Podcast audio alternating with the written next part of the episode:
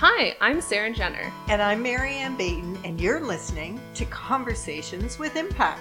Every month, we chat with a new expert speaker about different workplace challenges and how to overcome them. The purpose of these conversations is to share insights and solutions to challenging topics, and have a positive impact on our guests who attend.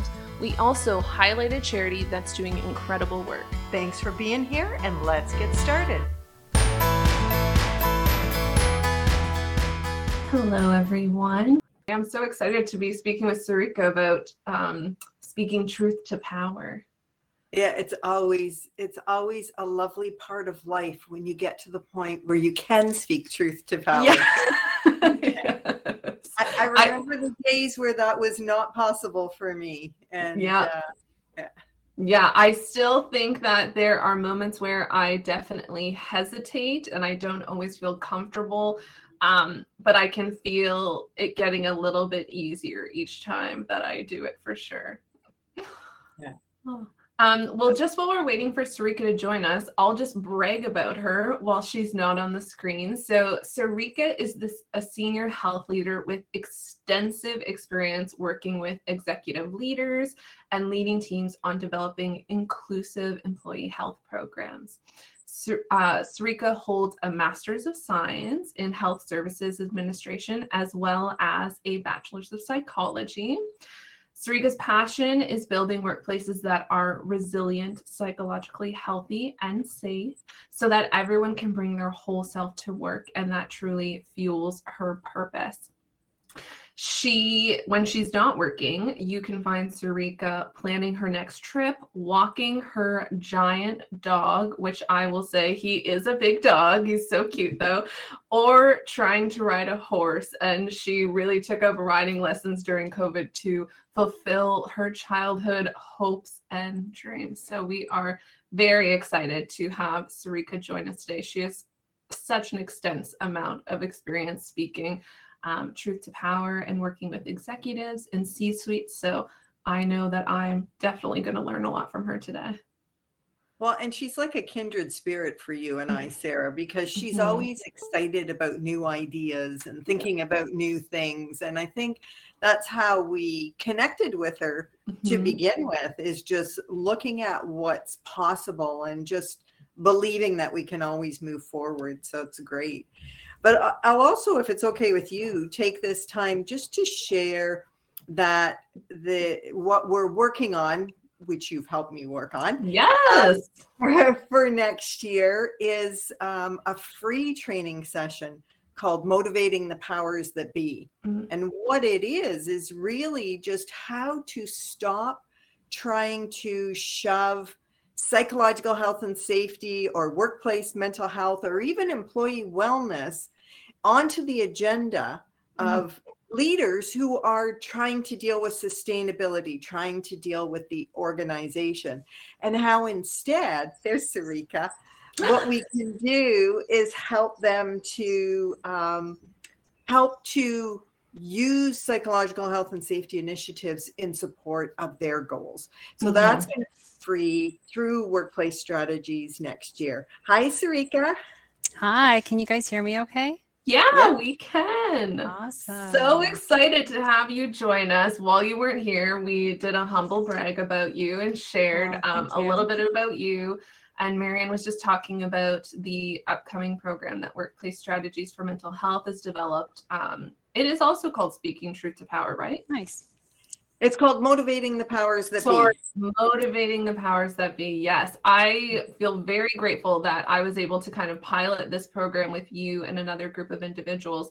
And it was so practical. And for me, as someone whose biggest motivator for that kind of change is just, it's the right thing to do, um, that doesn't resonate with senior leaders and executives all the time. Like, they can feel it, but they need the hard data behind it too. And they need to be able to see the um, practical changes that would come mm-hmm. from that. And I found this program that Marianne and Workplace Strategies is developing was just such an incredible template to help you access, um, to help you understand what those desires are, those underlying desires of the organization are, and then finding the resources that can help them meet those desires too. It was just, it's going to be a game changer for so many people. You're just being a titch modest, Sarah, because you helped write it. You helped pilot it. You helped refine it. And then when you dropped in for a cup of tea, I made you help me do the quiz that goes. Yeah. So yeah, awesome. Just a little modest about your involvement. But. Yeah, it was about helping, but also learning in the process for me too. So it was, um, it was incredible to be a part of. So, Sarika, we're going to come out guns a-blazing with the questions. No, no pressure, no pressure. I'm in that. Yeah. So, the first question I have for you is, speaking to high-level executives can be very intimidating. I mean, mm-hmm. I find it intimidating myself. What have you done to overcome that sense of um, power indifference, or the kind of like imposter syndrome that can sometimes creep in, to really help you advocate for others and their well-being? So, number one, they're human beings. They're not superheroes. Um, you know, sometimes we're in organizations and it's very hierarchical. Like, oh, we were speaking to, you know, E V P, S V P, and all those, all those acronyms that go after a person's name. And it could be intimidating. Absolutely. I just bring myself back to, they're not superheroes. They they also have challenges. They also have dreams. They are probably tired too, like me. They probably didn't sleep last night. They're probably struggling themselves. So I really try to understand my audience. I kind of level set myself by saying, they're just like me. Um, they want what's best for the organizations the same way I want what's best for the organizations. I also recognize they have the world on their shoulders. Mm-hmm. So the way they might see things is a little, will be a little different from the way I view things. They have a board to report to. They have shareholders. They have an enormous amount of responsibilities. So I keep those things in mind. Um, but I also know, when it comes to advocating for others, I know that when I do speak to a high-level executive, I know that within their day, they probably have more than twenty meetings. It's probably broken up into twenty-minute meetings on different topics, from finance to privacy to clients to whatever it may be. So when it's my turn, I have to pack it in with a punch. Mm-hmm. And that's where I feel like, if I have twenty minutes or twenty-five minutes, I have to also be mindful. They had so many different meetings on so many different topics. So how do I, how do I bring them in and advocate for others? And what I do is I anchor them with their emotions uh, when it comes to, depending on what I'm going to them with, I anchor their emotions. And that's the thing that has really kind of helped me, because it helps me understand them a bit better. Um, I try to find relatedness. I'm mindful that they have these types of stressors. So for me, it's really pulling on their emotions, but in a good way, so that I have their attention. And I usually you start off with a story so that there's a narrative to it. And I want them to feel that they're also in control of the conversation the same way I'm in control. So there's some little tactics I do, but at the end of the day, speaking to a high-level executive, they're just like everyone else. Mm-hmm. They're busy just like you. They most likely want the Coles note, give me the meat, give, and, and to get their attention, anchor them in their emotions. Yeah. Sarika, can you tell us a little bit more about how you do that, that anchor in their emotions? Yeah, so, I mean, it didn't come very easy at first. Um, but one of the things that really helped me is really looking at the leaders and how they role model their behavior. So it's also observing how they lead, how they manage, really kind of gives me a lot of nuggets as to how I can approach them with, you know, a strategy. So for me, it's knowing my audience. It's really making sure I do my homework. So if I'm going to present something to them, make sure that it has a business case. Make sure that it includes, like, what is it? Why are we doing this? What are the benefits, the risks, and the outcomes? But also, what are what's the roadmap? And have that as part of your story. And that's what I I wish I learned this when I was younger, to be a better storyteller. If you're a really good storyteller and you can include the business case of all those key elements, and that story tugs at their heart, or it benefits them, it reminds them it could be a better, it can help them with the organization's brand, it can increase customer service levels, it can retain employees, it can attract employees. You know, have those key things that are on top of mind for leaders, right? You know, with the Great Resignation these days, we're seeing, you know, people are leaving the workplace. So this is a really big issue for, for leaders. So also understand what's what's happening in the industry, so to get to, to understand their role better. And this way, they'll feel like they're being heard. They're being heard. And that's what I think is really important. So, you know, you know, be mindful of the time. Um, put yourself in their shoes in terms of what they might be going through. Have that really strong story. Um, anchor their emotions. And, and one of the things that I learned, um, it's from actually a book that I read about negotiations. And it's, uh, um, you know, they say that people will take greater risks to avoid losses to achieve gains. So make sure you anchor them in their emotions in preparation for a loss, because then you inflame the other side's loss aversion so that they'll jump onto any chance they can get. So mm-hmm. I'm not saying scare the person, but, you know, having important stats, having what's, you know, what's happening in your backyard. So you can talk to a leader about, we need to do this well-being program or this training. It's important to obviously talk about the stats, right?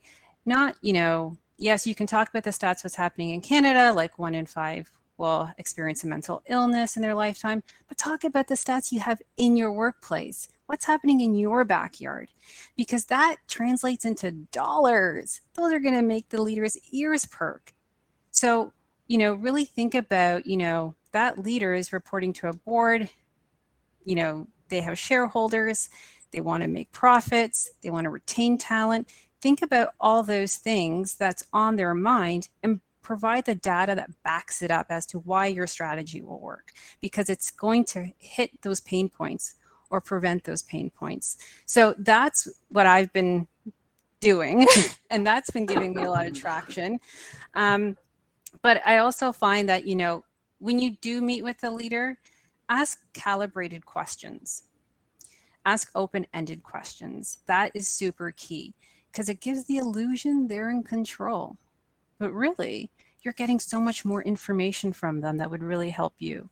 So, you know, stay away from questions like why is is what I kind of stay away from, because then they can become so defensive on their position. Um, so asking questions, you know, what and how um, can really kind of help them share more of their perspective and what they want, which is super helpful in a meeting.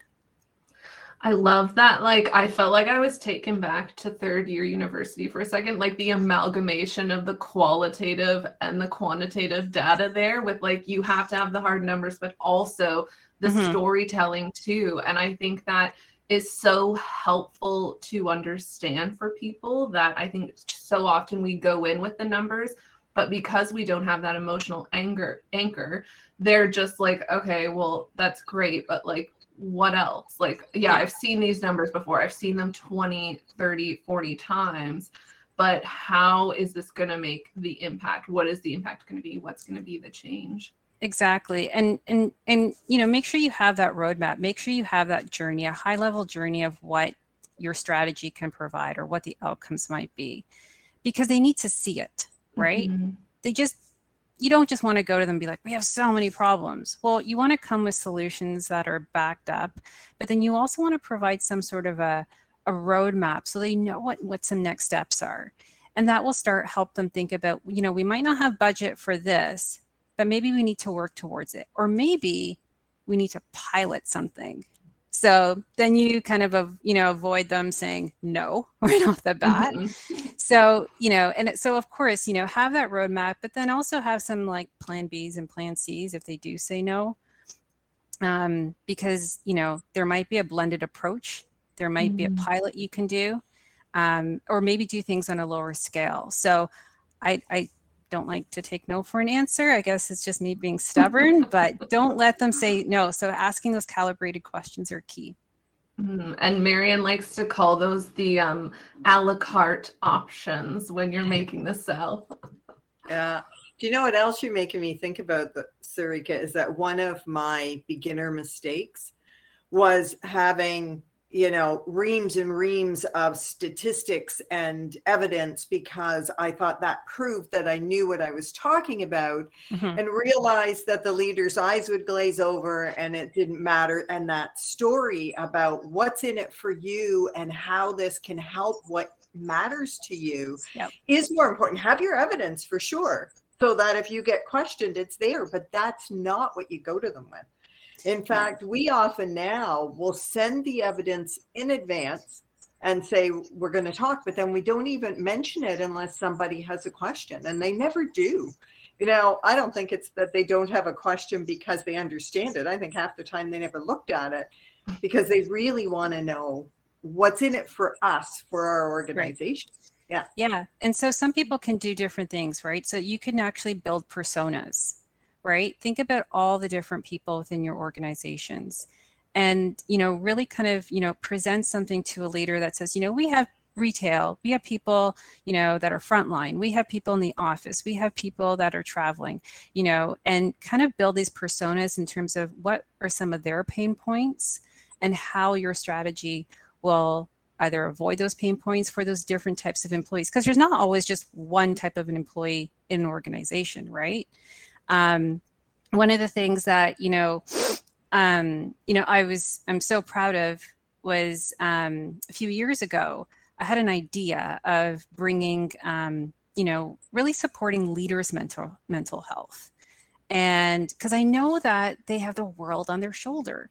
And so I really had to pitch a program to an executive leader, which, you know, and say, look, I get your world. I may not be at your level, but I recognize that your leaders, your peers are experiencing A, B, C, D, E, F, G. Here's how I think we can help. What if instead of you should be doing this? So the way I even talk to a leader is more around recognizing what their pain points are, as well as instead of saying you should or we should, it's, well, what if we tried this? And that just kind of makes the conversation a lot lighter, and it just feels more collaborative with the leader. And I found that I was able to get more. I was able to get the A-okay. Let's try it, Sarika. Let's pilot it. Um, when it was more around what if, or why can't we try this? Or this is how I think it would help your leaders better serve clients and better lead their teams. Um, and so that's what I felt was, was really necessary, is really, really putting myself in their shoes and, you know, what's in it for me, but what's in it for the organization, just like Marianne said. I love that uh, question, what if, because it still really helps give that sense of autonomy when you're putting forth that question of, I'm not telling you what you need to do, but let's explore the potential of this mm-hmm. idea together. And that feels so much more exciting than like, like you said, we're collaborating, we're working together. Um, Marianne, I know you had an incredible question about speaking truth to power and how it's easier for some folks. Did you want to pose that? Sure. And and really, we've kind of touched on it, that when you are new to a place, mm-hmm. um, when you are part of a vulnerable population, and maybe your truth to power is, you're not being fair to me. Sarika, what's your advice for people who may feel very vulnerable about how they can speak their truth to their boss? Maybe they're not trying to sell something to a C E O. Yeah. They're just trying to talk to their manager about the way they're feeling. Your voice matters. At the end of the day, your voice matters. And, and I think it's important for you to believe in that, because you are hired at an organization because they believe in you. You got to believe in yourself. They want to hear from you. Um, is what I always try to, you know, tell myself. So if I if I have an issue, I want to raise it. Um, and I feel that when it comes to, you know, building that confidence, it might take a while for some people than others. So one of the things that I think is really helpful to even build your confidence is to find an ally um, in your workplace, if possible. Find someone that you trust, because if you have something that you want to raise and you're not sure if you want to raise it to your manager just yet, or are, do other people feel like this too? You know, that ally that might also feel the same way as you, and they might also be able to kind of give you some feedback and some guidance. The other is, you know, if you can't find an ally in your workplace that you trust, um, think about your network. Think about people in your network that can mentor you, that perhaps are in the same industry, that have probably experienced something similar to what you're experiencing, or can help, you know, be that soundboard and say, okay, well, rehearse how you're going to bring this up to your leader. Let me see how I can help you, um, is really key. Um, there's also employee resource groups that can also help you build your confidence when it comes to speaking your truth. Um, and if there aren't any employee resource groups, um, consider building one as a way to help you feel empowered in your workplace. Um, you know, when I do meet with my leader, um, and when I have met with my leader, I really needed to share, you know, what I needed. Really be very clear about what I need to be successful, or what I need um, in a certain situation.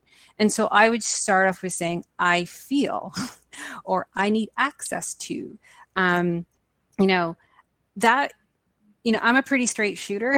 So for me, I really had to come out and say, this is what I need. This is how I need your support, or this is what I'm noticing. Um, that helped frame the conversation with a leader. Uh, again, it becomes more collaborative. So that's where I felt it was very key. Um, but like I said, for some, you know, you want to build that confidence to actually say what you need. And that's not always easy. So I think relying on your network, building your network, um, having a mentor or a sponsor or an ally can really help you kind of be like, okay, what do you want to say to that manager? Say to me, let's, let's, let's rehearse. Mm-hmm. You know, I find that to be really, really helpful. Um, Marianne, you probably don't know this, but Marianne is actually, you know, was actually someone that I found to be my ally when I started to work um, at an organization. You know, she was someone that I was able to trust, and I would bounce things off of her to be like, this is how I'm feeling. Um, and that really kind of helped me be like, okay, it's not just me. I have someone to talk to. And she actually was able to provide some tips as to, you might want to approach it like this, or, you know what, here are some of your blind spots, Sarika, you know, and that was really helpful. But it made such a difference to my everyday, right? Because if I bury it, I knew that it would just manifest into my work, and it would eventually impact my mental health. So, mm. you know, Marianne was one of my allies, um, but it's, and I had no idea that she'd become an ally. It was like, I, the first time I met Marianne, it was like meeting like a celebrity. It was like meeting like Brené Brown or something, you know, like oh. the guru, the guru of workplace mental health. And oh my God, I'm meeting her. And I remember being so nervous. And then when I had the opportunity to work with her, um, you know, she was someone that demonstrated that she can be trusted. Um, and I I felt very comfortable. It took time, but it, I felt comfortable opening up to her. So, um, so yeah, so I encourage people to really think about building an ally, finding an ally, whether it's in your workplace um, or outside. Mm. Uh, thank you very much for that, Sarika. That's lovely to hear. Um, I want to add to what you're saying, Um, because I've also worked with many people who have a diagnosis of a mental illness and are really unsure. And what I've said to them is, if you can go at it not from trying to get your boss to understand you or to um, understand how you're feeling, because we know oftentimes our own family and friends don't get it when, right. when we're struggling, but to go at it with, I want to be a good employee. This is what I need to do that, not what I need to fix my life or fix yeah. my health. This is what I need to do a good job. This is what I'm going to be doing differently to show you that I'm trying to be a good employee. And if I'm not meeting my goals, this is how I want you to come to me. And it's sort of taking all the um, expectation that your boss will understand you away, and really just saying, you want me to be a good employee? I want to be a good employee. Let's do this. So, and, and I'd also like to say, I had no idea I was being an ally. I thought we were just chatting. So, so for everybody out there, just be mindful when you're talking to someone, you don't know where it's going.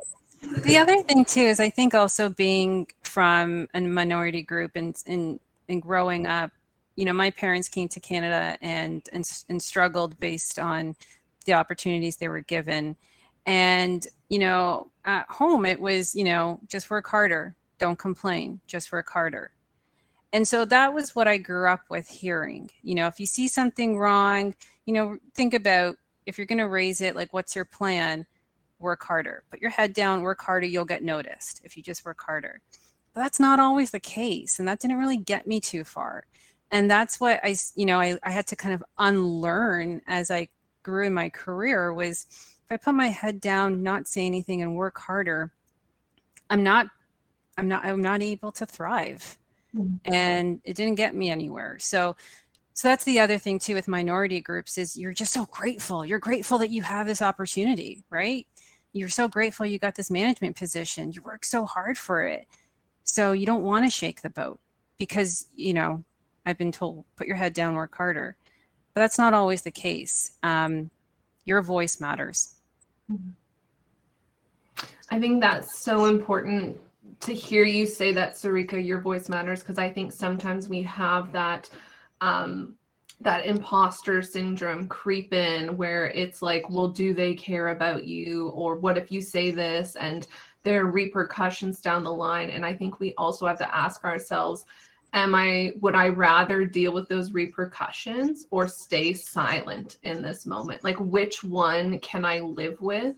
Which one's easier for me to live with as well? And just to speak to what Marianne said about how to approach your boss when you needed, um, when you need changes in the workplace in order to feel like you can do your job. As a leader, I know one of our team members who's on the line right now, that's the approach they take, that if they need something or they need to do something a different way, they will reach out to me. They will say, this is what's going on. This is how I want to do it differently. And for me, it's just like, you're coming to me with solutions. It makes it so much easier for me because now I don't feel like I have to go into fixer mode for you and use that like um, that precious emotional bandwidth and time that I can be here to support you, but you're already advocating for what you need. And it really does, like, now whenever anyone reaches out to me from the team to say, hey, I need this, or hey, can we do this? It's just like, I don't dread it anymore because it's not like, oh gosh, what is this going to become? It's like, it makes it such a smooth transition and it makes it so easy for me to support them. And it has also created, I think, really healthy connection and communication where we can both feel like we trust one another to just be honest and to be so authentically ourselves too.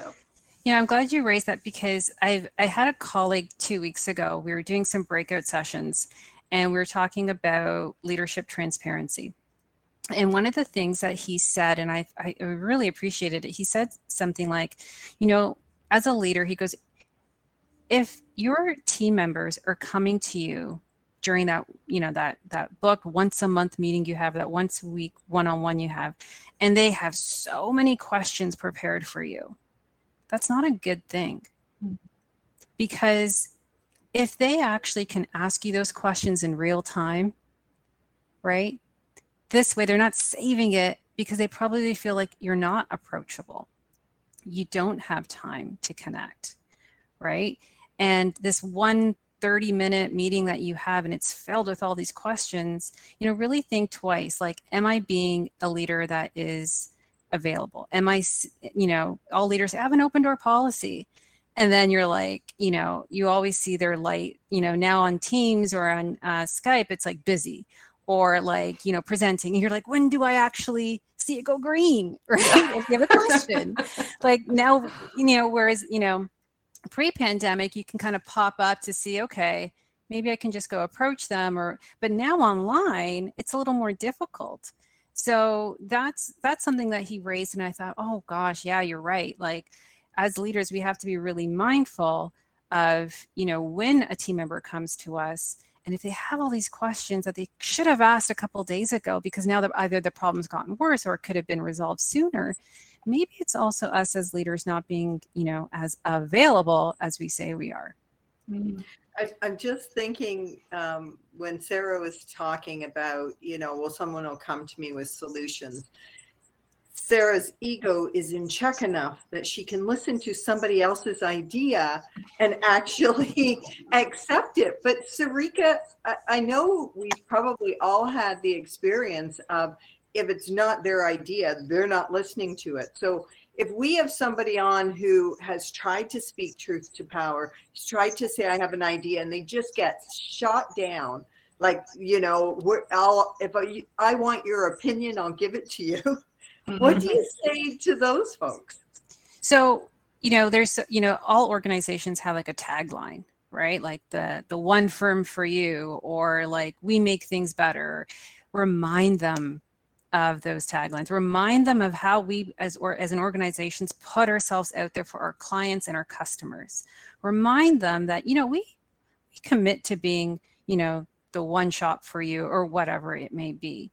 Here's how I think we can better demonstrate this. Um, you know, show what they've already committed to reminds them, like, oh man, we are accountable. We did say that out loud, right? And then insert, you know, what you need from them and how it aligns with that, or how it supports that, or how will it benefit that. Um, because, you know, at the same time, you're also kind of you also want to remind, you also kind of want to praise the leader to be like, you know, you demonstrated this through this project or through that initiative. What if we were to also try this? Like, so look at things they've already done, see if you can praise it, but also align it to their commitment, whether it's, you know, what, how they're putting themselves out there as an organization, and see that what you're proposing will strengthen it, support it, align it, maybe even make their organization be leading in the marketplace. Because that's the other thing too, right? Is when you speak to leaders, they want to know how others are doing, always. So what are others doing? How do we rank? Are we in the middle of the pack, Sarika? Are we leading? And like every single leader has asked me this, and it's a fair question. So also know the competitive marketplace. So if you have an idea, you want to share something, or if you think you can, there's a process you could better improve, will this make you be leading in the marketplace? So, you know, kind of, you know, have that information as a way, again, another way to kind of, you know, turn their ears to be like, oh, we actually can lead in this area if we did this. Um, you know, a lot of, you know, with COVID, a lot of organizations are doing so many creative things to, to support their people. So I would leverage, leverage COVID, because one of the things that we, I think we can all agree on, we all got impacted. Our well-being, all we like all of our, like we're, whether we want to admit or not, right? We all got impacted by COVID in some form of another. And that's something that the leader can relate to. Mm-hmm. So, you know, leverage COVID in the sense when it comes to, hey, I have an idea to better support our workplace to make it more psychologically healthy, or whatever that may be. You know, kind of walk them through, like, look what we went through last year. Look what some of the things that we're seeing. And, you know, remind them of the commitment or their tagline or their mission that they have, um, because that, again, will anchor them. So those are some of the things that I would I would use. I don't know, Marianne, if I'm sure you have like a million more ideas.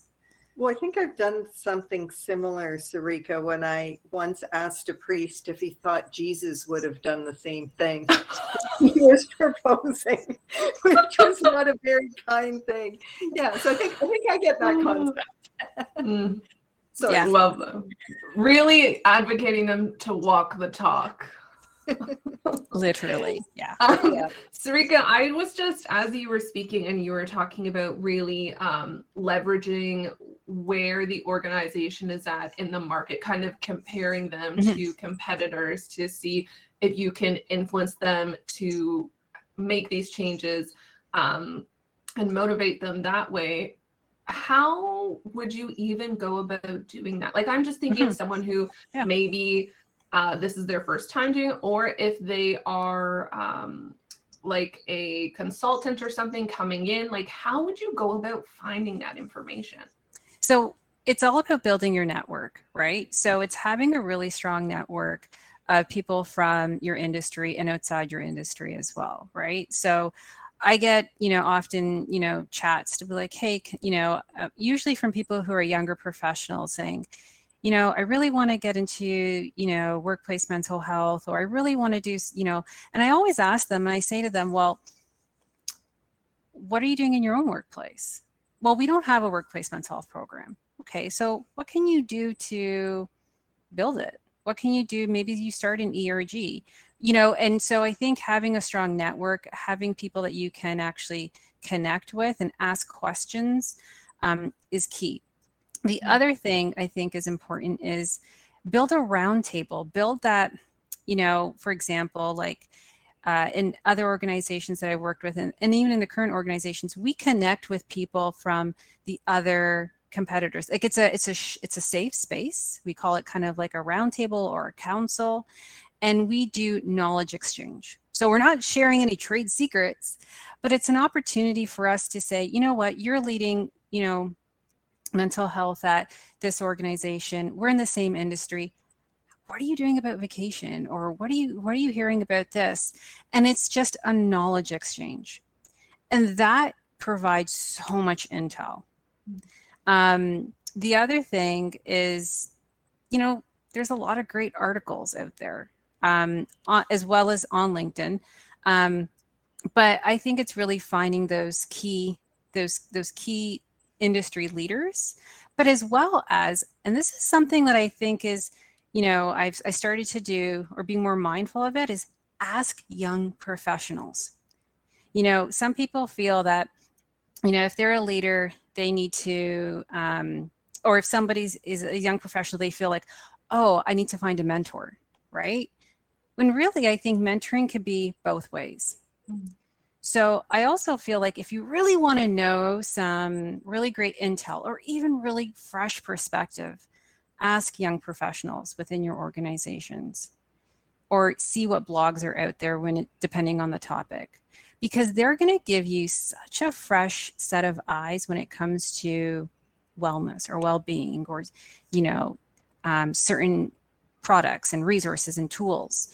And so don't be afraid to ask them what some of their thoughts and feedback are, because it's vital to also understand how other people are seeing uh, certain types of topics as well. So young professionals, they may feel like, oh, I don't know anything. They sure do. They have really great insights. So I would tap on them as well.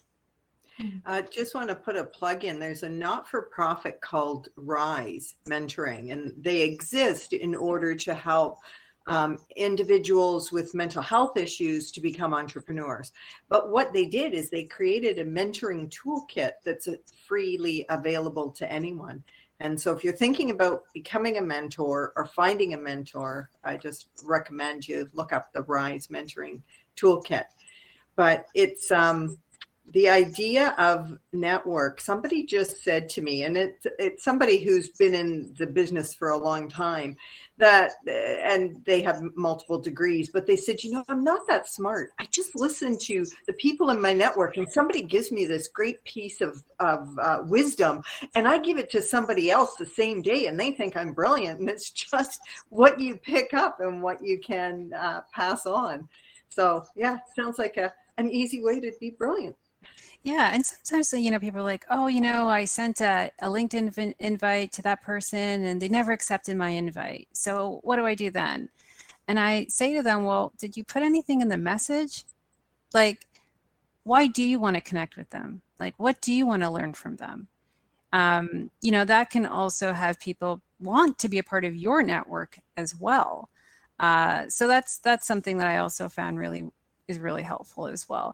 And of course, if you do have E R Gs within your organizations, like ones on parenting or the L G B T Q plus, these are really great groups that you can also go to to ask for feedback as well. So also look at what you currently have in the workplace in terms of these these these groups as a way to actually get information as well from them. And well, you'll have them be supporters. It, when we're talking, speaking truth to power, these employee resource groups that you're talking about are going to have a different type of um, leverage than you as an individual. Right. And so if you want to bring an issue forward and you say we're a group, an employee resource group, you're going to have their ear in a different way. Oh, for mm-hmm. sure. Absolutely. Because I find that in those groups, people have their shoulders lower. And they're more o- open to share, and they want to be collaborative. They want that sense of community, right? So, um, so those are great groups to partner with.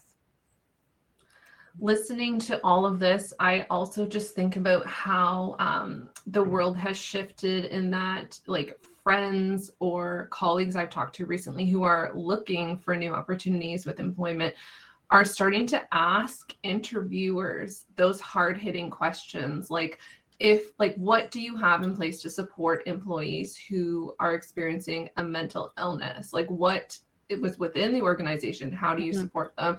They're asking questions like, if you were to describe the top three characteristics you look for in a leader, what are those? And those can be huge red flags for if they're coming forward saying like, oh, they're productive, they're loyal, they're hardworking. Okay, those are acceptable, but do you want something that's more like, oh, they are approachable, they are trustworthy, they are um, supportive of their team members and clients? It's, I think we're starting to push back a little bit more and not just um, accept what's given to us. We're really starting to kind of recognize that we can create a a role within an organization or like a work role for ourselves that really aligns with our personal values and visions and missions. And I think that's also opened up spaces like um, the Glassdoor and LinkedIn, where you're also hearing talk about those organizations who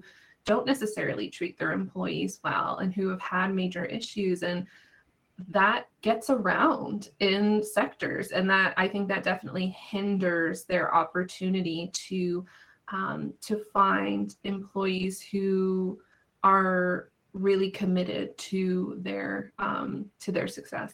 So one of the things I would ask, you know, and this is what I've done as well uh, throughout many of my interviews is, you know, what, you know, if I'm, if I'm, if the role is, you know, well-being, I would ask the leader, you know, As a, you know, as, you know, we are owning this portfolio in this organization, and, you know, we are going to, we have to walk the talk. What do you do for your wellness? And they get stumped. Mm-hmm. And they're like, oh, I, I never really thought about that before. And, you know, because I am curious. And if we are going to be in this space, then we might as well talk about what we do to take care of ourselves. Mm-hmm. Now, if you are not applying for a position in well-being, but you do see the organization put out there that they're supporting their employees' mental health and they're supporting well-being, and ask them, there's another door for you. You can say, you know, I've noticed, or I've seen how, you know, this organization is committed to employee mental health. You know, what are some of the things that you do or your team does to better take care of themselves? And that will give you some direct answers. Mm-hmm. Um, so, or, you know, um, one of the things I did for a position was, it was, you know, they wanted someone with a mental health background. And so I actually also shared that I did struggle with mental illness. So I did kind of put myself out there, and I was really testing them, because if they were like all squirmy, then I knew, you know what, this position is B S for me. You know what, look how squirmy they are. Um, And it's, I felt like I couldn't bring my whole self to work. So when I noticed that they were engaged more, I was like, they're serious. Mm-hmm. So that's, I mean, that's something that I've done. I'm, I'm not saying everyone has to do it, but that's something that I've done to kind of see, okay, are they really, are they really sticking to this? Um, yeah. So Um, that's been really helpful for me to kind of get some greater insights, because in an interview, you can only get so much, right? Mm-hmm. Um, Also, one of the things I love about psychological health and safety is the standard for post-secondary schools, right? So students are seeing that now on universities, campuses. It's like they talk about it. Mm-hmm. Whereas like when I was in university and was struggling, I couldn't go anywhere. I didn't know who to go to. And now when you're seeing it as a student, you want to see that in the workplace, right? You want to make sure that you are in an inst- another institution that supports mental health. So I think workplaces definitely need to really kind of wake up. And I think also when it comes to campus recruitment, they also need to recognize students are seeing this, needing this, and wanting this in a workplace as well. It's a no-brainer. Mm-hmm. But that's, I think that's the, a really good point, Sarika, is that the old school way of managing was you managed the tasks. Right. You weren't really dealing with the emotions of the employees. And for some leaders who became leaders because they were technically very good at the job, they've not been prepared at all. Right. And so they may have great intentions saying, well, I want you to feel safe to speak truth to me. But in fact, many of the things they're doing have the opposite effect. They're not making people feel safe. Mm-hmm. And so I really want to say to leaders that you can learn, even if you're an old dog, you can learn to do this and to um, understand what impacts psychological health and safety. And Doctor Jody Sammer created the Psychologically Safe Leader Assessment to help you see how you're doing on those things. But I think, and, and I know this is going to sound biased, but one of the best leadership training that I've ever seen is the Mindful Leader program that Sarah and yeah, Mindful Employer mm-hmm. offers. And it's it's the way that program is, is it gives them the really practical ways Uh, on what to say and how to say it mm-hmm. that we're not necessarily taught. But oh, for sure. I think just like we have W H M I S training about hazardous materials, training to be a, a psychologically safe leader, a mindful leader is becoming required from a health and safety perspective. Mm-hmm. And I think to what Sarika said too, is that we have this um, generation of young individuals entering the workforce who are no longer accepting that kind of command control mm-hmm. leadership. And it's, for me, it's so exciting to watch happen and to see how this is going to continue to evolve. Because I mean, our dream at Mindful Employer Canada is while we focus on leadership development programs, it really in the end is just to improve every employee's workplace experience so that they can show up as their most authentic self, like you had said, Sarika. I think that's such a gift for every person, and every individual is so worthy of receiving that. Yeah, no, I, I agree with the with you, Marianne, as well as with you, Sarah. Like the training is so important. Like it it's to me, it's it's just as important as you get all those E modules, you know, at work for compliance and risk and all those things, you know, important, sure, of course. However, having training that really equips you with the skills, the resources, as to how do you actually contribute to a psychologically healthy environment is so critical. Because sometimes people feel like, well, I didn't really see that she was like crying every day, or, you know, like they think that mental illness or a mental health issue has to be so obvious, mm-hmm. when really the training will provide you, you know what? Doesn't necessarily mean someone is, you know, like I've had mental illness. I don't walk around with a frown every day, right? So it's giving leaders the tools to identify um, and have conversations that are constructive and supportive. Mm-hmm. So that's where I think leaders need this leadership training. Um, I think it's, I think, to be honest, I think it should be part of M B A programs, you know, at minimum. Um, because I think it will strengthen. Now I think that what what did I read? Uh, people are leading, looking for empathetic leaders. Like mm-hmm. those are the people you want in your workplace, right?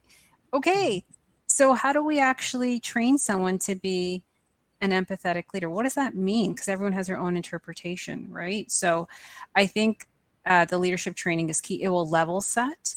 Um, and I, my wish is that it's tied to someone's performance. I think mm-hmm. that is key. You know, productivity, all those things are just as important. I think also, um, you know, making sure you have a psychologically healthy and safe team should also be um, part of your performance. That's just my little wish. Well, and that's that's another point that I think is important. We talk about bring your whole selves to work, bring your authentic self to work. But what if that authentic self is angry and bitter and negative? Are we saying that's who you should be? And part of that is we need to train all of our employees on how to speak your truth in a way that's still respectful. And that's not a really difficult thing to teach, and yet we often just miss it. We expect mm-hmm. people should know, or we expect that their what we deem bad behavior is just who they are. But when we're behaving badly, there's usually something going on that we're trying to convey, not effectively, but we can help every employee learn how to manage in a psychologically safer way, and that will change everything. Last year, during like the thick of COVID, um, I had a call. I think it was like at five o'clock, and as people were, you know, signing on at five o'clock for this call, um, it was first it was just my boss and myself, and he's like, "Hey, Sarika, how's your day going?" And I said, "Fine." Like that was my answer. Fine. And he's like, and then other people came on the call, and we went on with the meeting. And then the meeting ends, and um, I was having a really rough day. And then he calls, and he's like, "Do you have a minute?" And uh, so I, I'm like, "Yeah, what's up?" And he's like, "I know, I know, I'm not, I'm not your mother. I know I'm not your mother, um, but I don't think you're fine. What's going on?" Like, and then the tears started coming, and oh. and it was like, you know, I was not articulate at all. And he's like, "Well, what do you need from me right now, Sarika? What do you need from me right now?" And I said, "I really need to go for a run. Like, I just, I really just need to go for a run." And he's like, "Okay, go for your run."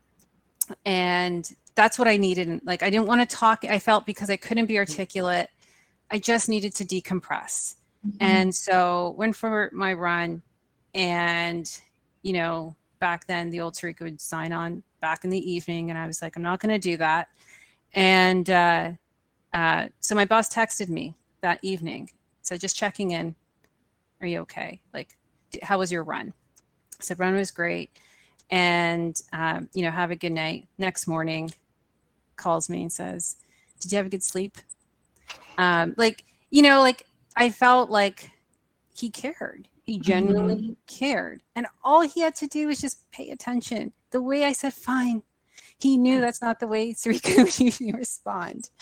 Um, and so, you know, it's moments like that. It's it's behaviors like that, that I can go to him and say, you know what, I feel really anxious. I'm just going to go for a walk, you know, and I feel okay saying that. I'm not, I don't have to lie. And mm-hmm. I remember that actually happened again last year during COVID. And uh, I texted, I pinged him. I said, I got to go. I just feel really anxious. I'm just going to be offline for a bit. And he's like, do what you need to do. And as I was, you know, getting my dog ready for, for my walk, my husband comes down and goes, oh, like you're going for a walk in the middle of the day. That's not like you. And I said, I just, I just need to get out. And he's like, oh, you know, what did you tell so-and-so, my leader? And I just looked at him. I'm like, the truth. And it felt so good. It felt mm-hmm. so good telling the truth. So, you know, that's that's what I think is also important is, you know, a leader can say, I support your well-being, but it's those little behaviors that build trust. Mm-hmm. Really like putting in the work to cultivate that connection with you, that then having that conversation was easier because you've already got this foundation for communication where he was able to recognize that change in your behavior. Like that just goes to show that he really um, was invested in you as a human rather than just as an employee. Yeah, I agree. Oh, This has been such a great conversation. Yeah. I have loved this. Sarika, thank you so much for joining us. I feel like you gave us so many practical strategies to take forward. I know I've definitely learned a lot from this, and I'm looking forward to um, putting it to practice at Mindful Employer Canada as well. So thank you very much for joining us today. Thank you so much for inviting me. I have a little quote. Can I read a quote? Yes. Okay. I'll try reading it properly. Okay. So uh, it's from a poet named Audre Lorde, and she wrote something like this, and it really resonated with me. She wrote, "When we speak, we are afraid of our words that they won't be heard or even welcomed. But when we are silent, we are still afraid. So it's better to speak." so, I love that. It's uh, so, so true. So that's my mantra. Oh, thank you. That was such a perfect way to sign off. And thank you everyone for joining us today.